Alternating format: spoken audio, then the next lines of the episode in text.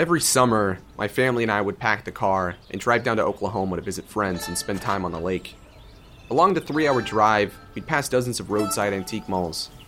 These antique malls are made of empty lots, warehouses, and even barns. Anything to house decades worth of memories. Walking through one of these malls, it can be easy to feel lost. The long, expanding hallways are filled to the brim with items that some people would call junk, while others would pay top dollar for. Whether it's a hoarding addiction or a profound sense of nostalgia, the people who run these places are devoted to digging up the past. The owners are just as obscure as their collections, and the only reason I know any of this is because last fall, I received a voicemail from one of them. Hi, you've reached Corbin Eaton. I can't come to the phone right now, but if you leave a message, I'll get back to you as soon as possible. Thank you. Uh, yeah, uh, this this is Leo Russett over at PGA off of um 37. Uh, can you give me a call back? I saw your ad. Uh, my number is five five. That's the voice of Leonardo Russett. In the fall of 2019, I was facing my college graduation. I was looking for more ways to make money as a filmmaker and posted some ads on Facebook offering my services. And that's how I met Leo. Hello. Uh, Leonardo? Yeah. Um. This is this is Leo. Uh. Who am I speaking to? Uh, this is Corbin Eaton. Uh, you had called in response to my ad? Leo owns PGA Mall in Purdy, Missouri. Admittedly, I thought it was a prank call at first, but Purdy is an actual town. It should also be noted that PGA stands for Purdy Good Antiques. Well, uh, I've owned PGA for that's that's pretty good antiques um, for about 25 years now, and we're right off of the 37 highway. And so folks that are heading down to the Ozarks, they're bound to find us. And now we get buckloads of customers, but they're all older folk. You know, we've been trying to attract younger people, but they're not too into antiques, uh, as you may know. But so I saw your ad and I thought, well, shit, that's that's how we're gonna do it. So, you know, there's lots of uh, younger kids who, who like vinyls and stuff like that, and we got buckloads of vinyls. So I figured with your help, we could sort of attract some of these younger folks. You know, if you're willing. The first thing I learned about Leo is that he loves to talk. Now you see the difference between bass fishing and catfishing is catfishing typically is. But the second and more important fact I learned is that PGA is the proud owner of Sammy Davis Jr.'s Glass Eye. I wish I was making this up. So we've had the Davis Eye for about twenty odd years, and I knew an antiquer who bought it at an auction in New York City. Uh, so you bought the eye off of him? Now I won the sucker off him. Uh, you won it? Uh, yes, sir. off a bet. What was the bet? You see, it was their um 2004, I believe, and uh, yeah, the Red Sox and Yankees were in the American League Championship. Sox were down 3-0 in the series. Now I ain't never turned down a good bet, and hell, Big Papi knew his way around a bat. So when I saw Schilling pitch through that bloody sock, I already knew it was over. That damn sock got me that eye. As production for the radio ad went underway, Leo's gung ho attitude took over. It took a week to produce his 30 second commercial, and during that time, I received 17 calls from Leo. Hey, it's Leo. Just uh, wondering when I'm going to hear from you again about the commercial. I got loads, loads of ideas.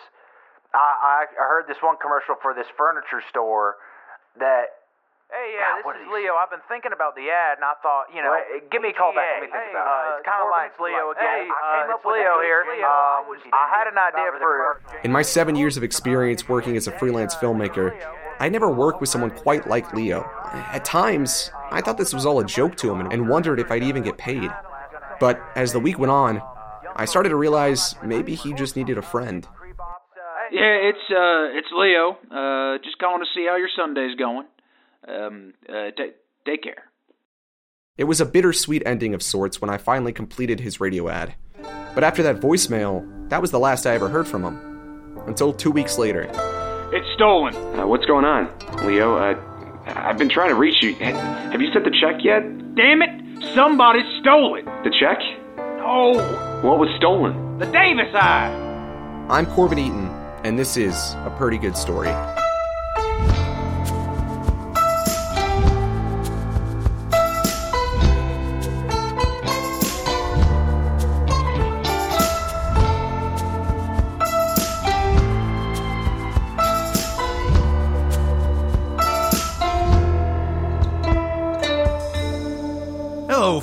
Uh, my name is Leo Russet, and I'm the proud owner of Pretty Good Antiques off of 37. Now, unfortunately, one of our most prized possessions has gone missing. If you or anyone you know has any information regarding our beloved Sammy Davis Jr., uh, please. How you doing, Corbin? I'm doing well, thank you. How's everything at the store? Not too good. I, I was listening to the second advertisement you made for us, and I, I was thinking, you know, you ought to video some of this stuff too. You know, people see my face, then they realize who they're stealing from. Uh, you think somebody stole it? Oh, I, I know somebody stole it. Now, only five people got access to that there case, and I'm one of them. Doesn't take a math magician to figure it out. Well, who are the other four?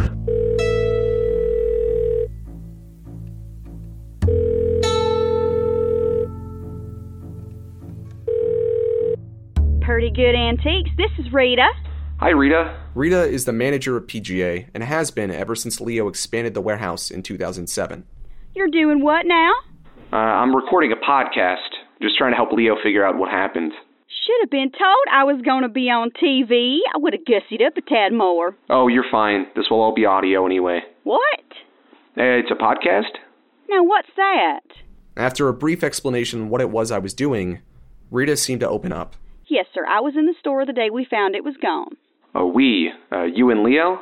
No, Leo was out down in Branson for the weekend. Annis found it empty. Uh, do you know how I could reach Annis?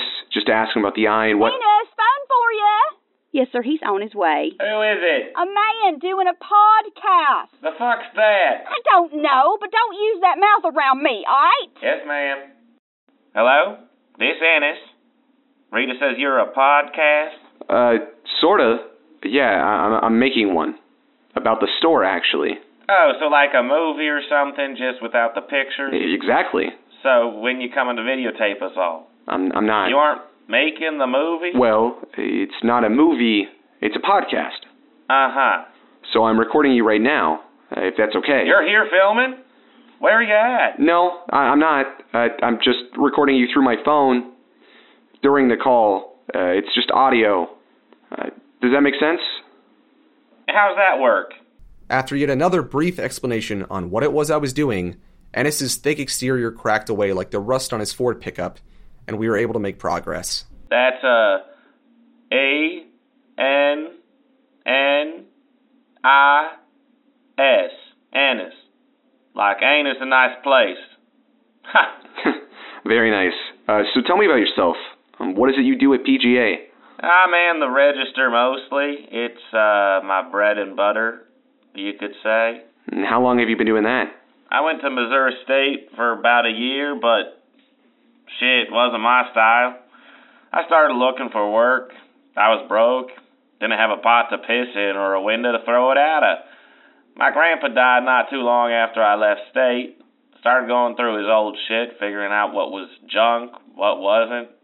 Ended up selling a lot to PGA. That's how I ended up here after a while. Sounds like you've been here quite some time.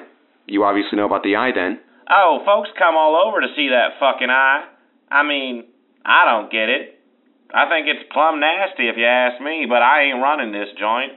Rita told me you were the one who realized it was missing. Uh, can you tell me exactly what happened? Yeah, well, it seemed like a pretty normal day to me. I rolled in around 10:30, sat by the register checking people out, whatnot. The family came in from India. That was kind of cool. Don't get too many visitors from there.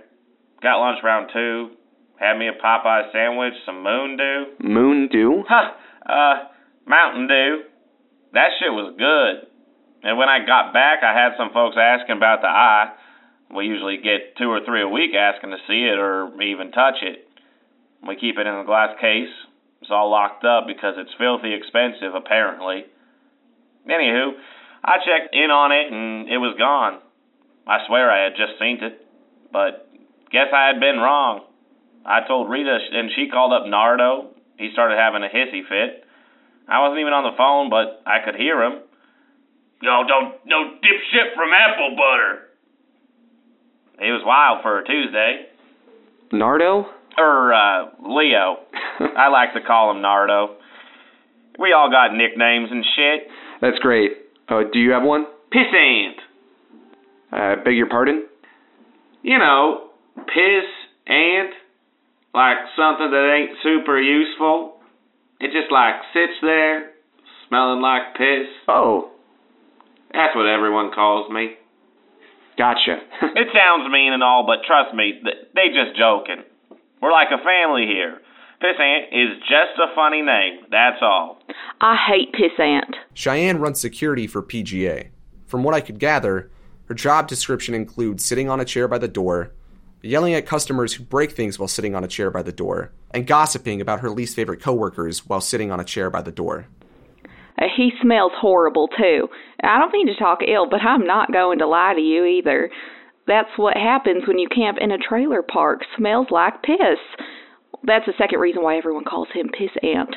Smells like piss and just sits there. Uh, and what is it you do? Well, I sit in a chair, right by the door. Now, were you working the Tuesday that the eye went missing? I work every day with these crazy people. So, yes, I was there last Tuesday. There didn't seem to be anything too peculiar. The only thing that sticks out is that there's a Guatemalan family. Nice people. We're in southern Missouri, so stuff like that sticks out like a sore thumb. But aside from that, it was a normal day. Later that evening, Leo finally got back into town. There was a lot of yelling. Annis even threw some stuff because Leo was blaming him. It was a big fight. Did you have to break it up? That's not my job. These people are crazy. What do you mean crazy? These people, the people at Purdy, they're crazy, and there's no other way to say it. Well, I'm from Springfield, which is much better. We got meth and hookers to spare, but Purdy people, they are a different breed. Well, there's always something going on with each of them. I mean, this store, for example, we've got Rita, the town slut, Annis, pissant, who either reeks of piss, bottle rockets, or moonshine, Norma B, who claims she's a saint, but we all know she isn't. Oh, wait, who who is Norma B? Well, that's Leo's wife, Norma B. Russet. But I like to think the B stands for bitch. I had no idea Leo was married. Uh, he had never mentioned any of that. Uh, and so she helps run the store? Well, she's got keys to every door in here. Always trying to get her hands in everyone's business. Like I said, bitch. But Leo's just as bad. In different ways, I don't know how they make it work, but together they make a special kind of batshit. That's all I'm saying. Well, Cheyenne, uh, thank you for taking the time to talk to me. I really appreciate it. Uh, before I go, do you think there's anything else I should know about the store or about Leo that no one has mentioned? If no one's already told you about Dutch, then you're going to want to learn about that. I've never heard that name. Well, for good reason, too. Leo hates when people say it. I've seen him fire two people for just mentioning the man. In fact, I've said enough to get me fired two times over, but talking about Dutch, that might be something I shouldn't do. Oh, okay. But uh, can you at least tell me how I could get a hold of him? I mean, who is he? Cheyenne? Dutch was Leo's business partner. They owned PGA. Together.